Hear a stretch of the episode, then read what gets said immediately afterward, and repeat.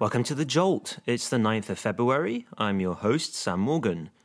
It's Friday, so that means Kira will be joining me later to go over the week's big news and look ahead to what's happening next. We'll be talking the EU's 2040 target, discussing the results of an online poll we asked you listeners to vote in, heat pumps, carbon budgets, and much more. Stay tuned for that. First, let's take a look at the big climate and energy stories making headlines around the world.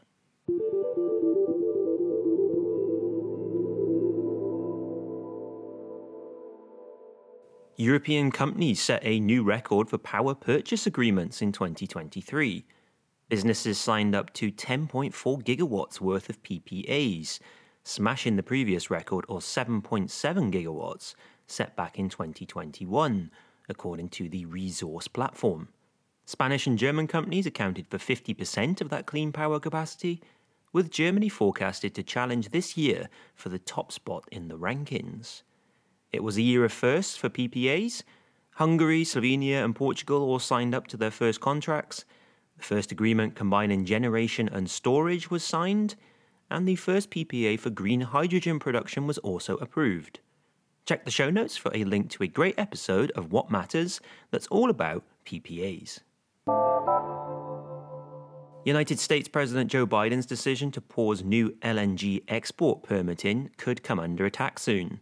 Republican leaders are looking to amend a bill that provides aid to Ukraine and Israel to include a provision that overturns the government's moratorium. A top Energy Department official told a Senate committee yesterday that the US has enough capacity to supply its allies and that the pause on new exports is in keeping with climate goals, according to The Hill.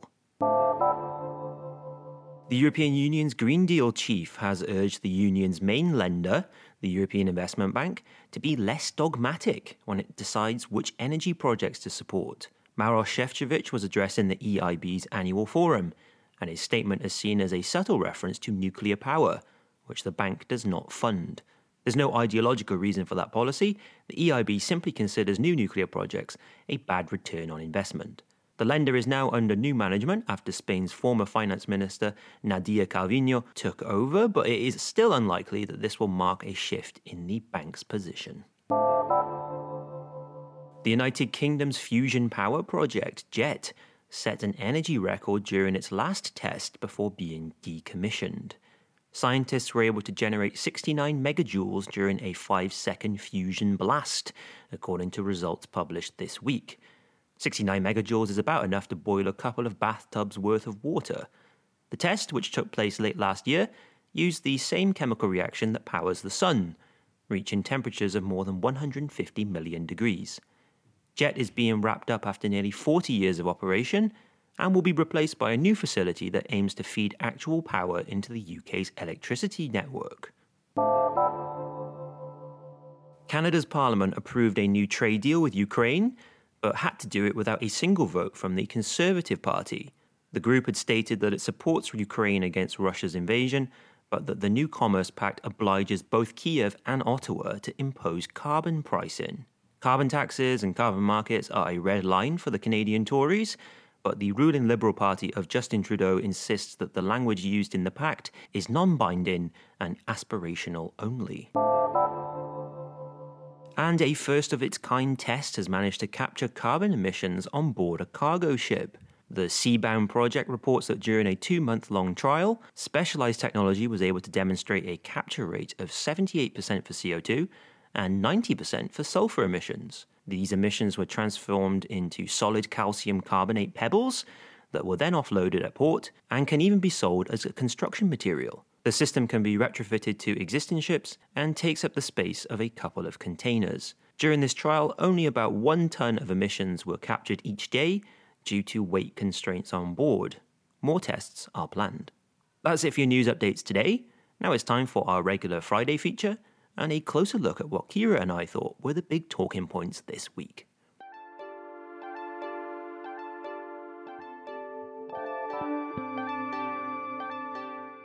So we've got to start with the big, big news of the week, haven't we? We've been talking about it all week. As we expected, EU Commission published its recommendation for a 2040 climate target. It's going to sit nicely between that 2030 and 2051 we've already got in place.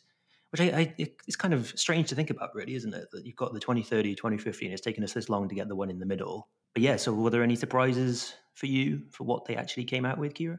I think, if anything, it was a bit boring. It's one of those EU announcements which you've known about for so long. You've seen the leaks. I mean, sometimes leaks change, but when it's a big headline target like this, it's very unlikely to change. And then almost there was the anti-climax of remember, this isn't legally binding, this is just a recommendation. We don't really have any power over this. This is the next commission. So, if anything, I was surprised by how kind of flat it felt and also, you know, you had the EU Climate Commissioner Wopke Hoekstra, and one of the key things he said was, "This is a recommendation." And like you say, it is a bit odd that this was the last thing, but I think it's also the kind of step between. So in some ways, you have 2030, which is huge. It's a massive push for emissions reductions. And then you have 2050, which is climate neutrality. And again, that's just a major shift for an economy. And now it's, we're just using this as a stepping stone. So we kind of knew whereabouts it would be. I don't know, did it take you by surprise? The only really thing that surprised me was that there were very few of our colleagues from other outlets who did make the mistake of saying that, yeah, this is the new climate target, or this is even the proposal for the new climate target. I think there was a general consensus that this was only fairly interesting and, and fairly important for the, the whole thing that we spend our life writing about and talking about. To be honest, we've had the energy crisis, we have the ongoing climate crisis. I think there is just more media awareness of these types of things. I mean, on that very topic, we asked our very nice listeners this week to vote on what they thought would happen with the EU governments, the council, that have to back this as well. They're normally the ones that try and derail everything or water it down or be a bit more pessimistic about the chances of it. And we basically asked you on LinkedIn and Twitter, X, whether or not you think that EU governments would back this 90% target. Yes or no? Very simple. And on LinkedIn, the pessimists won. 53% of you said no, they won't.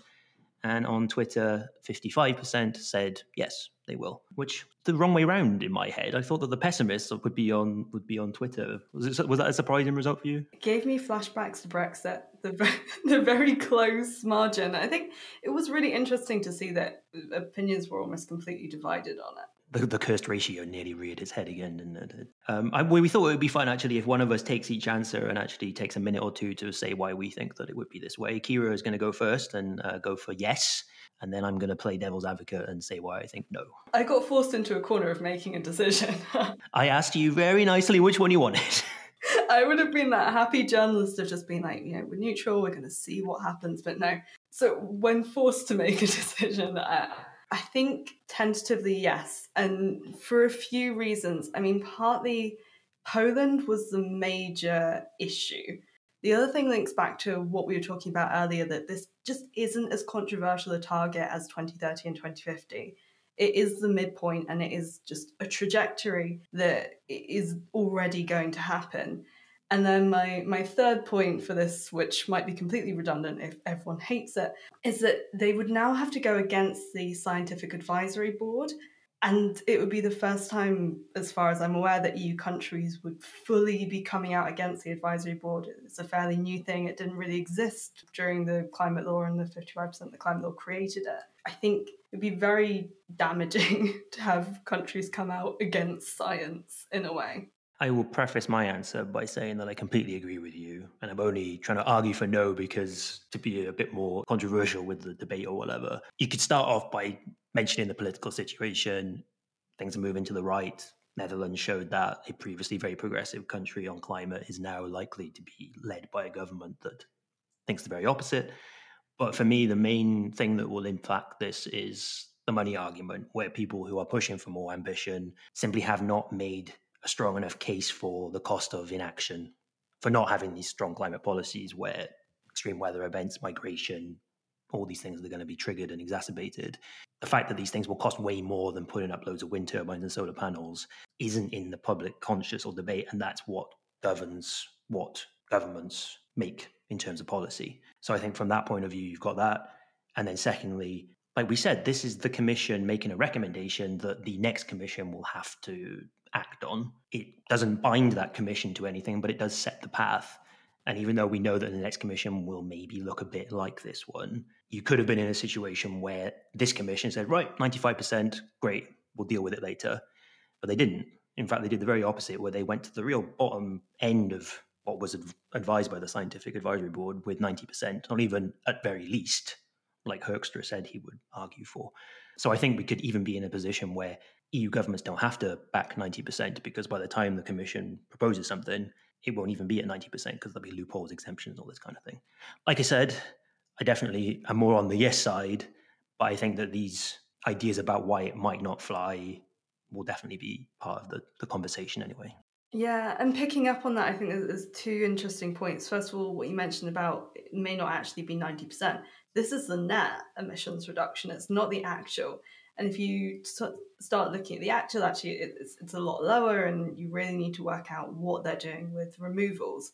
And the other thing, uh, someone responded to the poll basically saying the problem isn't the target, the problem is the measures that we need to do it. And we could say climate neutrality by 2040, but unless we have the measures in place to bring it there, it's completely redundant saying it. I think, yeah, I think maybe to just close off this segment, one of the things I would probably add is that it will probably end up being more than 90% emissions cuts because of how things are going just on markets and industry where you have renewables coming out so strongly. In, in your episode yesterday, where you reported about Ember's report about more renewables than ever, it's just the way things are going. That even without the target being the top level, it's the way things are heading, and we could well be in a position to even be net zero before 2050. Who knows?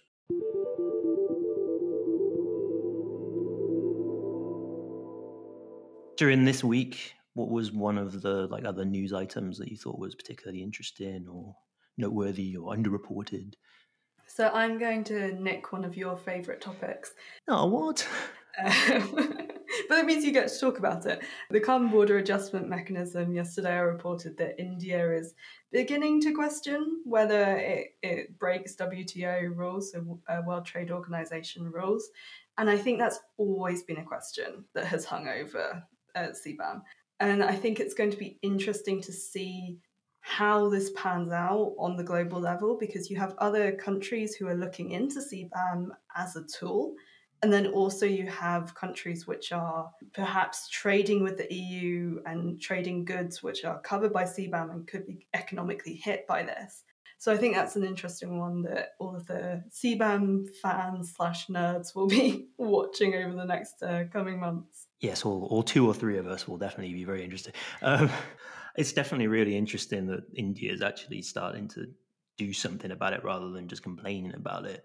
And I think it will also be super interesting to see whether or not this is just a bargaining technique with the EU saying, look, we're going to try and make this really difficult for you unless you give us more exemptions for small and medium sized businesses or something like that, because that's a tactic that China's been using as well, where publicly they're very this is a trade barrier you're not being fair you're really you know discriminating against us particularly. But behind the scenes when you talk to people like analysts they're preparing for it they're setting up all their different industries to have to deal with cbam for my news thing it was again i think i picked it last week as well something from the uk is that the government announced that they had officially, the UK had officially halved its emissions from 1992, I think, to 2022. So that carbon budget period. Great, huge achievement. first major economy to do that. But now I think the really interesting part is going to be they've met that carbon budget and they've exceeded it in a good way. So there is that window now of emissions surplus, basically. So on the one hand, you're either going to have the government say, "Well, we don't have to do as much now because we've we're ahead of the curve, or use that as impetus to do even more. And at the end of this month, the, the Climate Change Committee will advise on what should be done with that surplus. I find this really fascinating about the UK. I'll actually touch on this later. But one thing I find really interesting is that the UK's progress is actually very good, but the way it talks about it politically is often quite damaging. And you have these two things existing at once, which maybe we I just know it more because I come from there, so I, I see more of that, and yeah, I have people complain to me about it. But it is an interesting to watch in the UK. Um, we both did two episodes each this week, not including this one, of course. Um, which one of them was your favorite, or something interesting that happened on the behind the scenes with it? So, talking about shipping disruptions in the Red Sea, it was one of those ones where you go into it with some assumptions, but you don't know too much, and you just have to speak to a lot of experts. And it was really interesting just to learn how shipping works and learn how you have these kind of, I think they described it as a conveyor belt of ships kind of going around, and how if one delay happens, you then end up with issues down the line. But then also saying, well, yes, there's a conveyor belt, but you can just plan around disruptions. So actually, the longer an issue goes on for, almost you can say, well, that's now an issue, so we're going to go around it and we're going to go over here. Uh, and then speaking to another expert about, okay, oil and gas markets are fine, but actually we might see an impact on clean tech. And that's interesting, just looking at the different markets between oil and gas, which is quite fluid because you have shipments that can go anywhere. Whereas for clean tech, you know, if you put in an order for something, you need that order. And that's something I haven't really thought about as a difference between the traditional fossil fuels and the clean tech market that we're seeing growing. Uh, that episode was a great example, I think, of being able to do the job that we do well. You don't just need to know about how electrons work or emissions work. I mean, that episode was very much logistics based and how that really affects how oil markets, gas markets, whatever work as well. So I, I really found that interesting, especially the conveyor belt part, because I never really thought about how these ships actually move around the globe. You mentioned the clean tech part, and your episode yesterday about the Net Zero Industry Act, also in the EU, was was really interesting as well. So I think everyone should listen to that if they haven't already. My favorite episode that I did this week was about Europe's solar power industry. Because at the moment, you read all the headlines and it's only good news for solar, right? You see records being set, whether or not it's Brazil or Australia or even Italy installing loads of gigawatts, and the future looks really bright, fantastic. But the sheer dire straits that Europe's domestic production industry is in is quite marked, which I didn't realize before actually doing this episode. And and it's I mean it's all about panels from Southeast Asia as it normally is. The dumping into the market, too many of them, prices collapse, insolvency, classic case.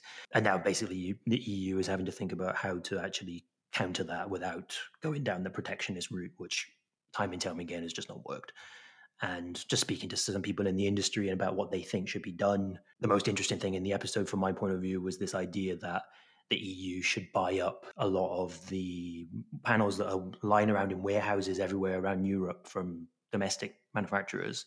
So you take that out of their order books, basically, so they can start making new ones. So it will frees up their system. No, I found it really interesting, and it is this kind of divide we're beginning to see between manufacturers and developers because developers in some ways would actually prefer it being cheaper. And if you have European standards, they're going to be better for human rights, they're going to be better for environmental issues, but that comes with a, a bigger price tag. And actually, I found the other uh, the other episode you did this week really interesting because I kind of just had given up on tidal power.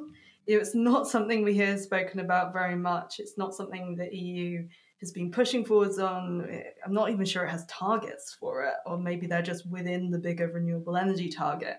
So to hear there's still innovations and development going on is, is really interesting. From that one, it's, it's all this idea now of wind farms are up and running, they're not even built with subsidies anymore, all the permits have been granted. What else can we do about it? You know, we saw it with Orsted pulling out of various markets. Wind operators are going to have to get creative to make as much money as they want, and maybe wave and tidal power coming into that space will will it open up something. So that would be exciting to to look for. I think next week you have anything planned already? I'm going back to my roots as a journalist. I'm going back to the UK, which is weird. I'm not sure I've properly reported on a UK story in about two and a half years, but I'll be looking into the so called boiler tax that the UK had done to help heat pumps and help heat pump rollout and is now kind of getting cold feet on. And this links back to what we were saying earlier of where does the UK stand on green policy? And so I'll be asking that. And I think I will have a very special guest from another one of the, the Foresight podcast. God, a cliffhanger to end the week on. Fantastic. I mean, on that very note, my favorite episode next week could potentially be the Monday one, where I will be introducing the listeners to our new colleague, Sean Carroll. He's joined us and he's going to be covering cities and buildings. So we're going to have a little chat about what he wants to look at, introduce him to people, get them to leave loads of contributions in the contribution section, which everyone should be doing. We always appreciate your feedback. And Sean will be there on Monday, which listeners can listen to for free if you want to listen to the rest of the episodes, because of course you do want to listen to the rest of the episodes. You should follow the link in the show notes. It'll get you a month free trial on us. And if you can't find the link, you should go to foresightmedia.com forward slash onboarding forward slash the jolt. And that should get you where you need to go. Uh, and until then, I guess it's goodbye from us, and we'll see you next week. Yeah, see you next week.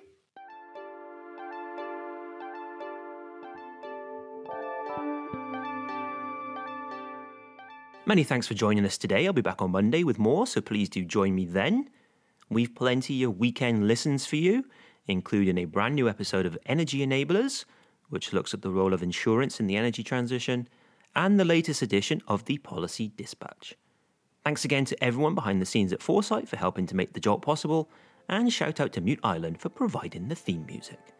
Until next time, thanks for being a part of the Jolt.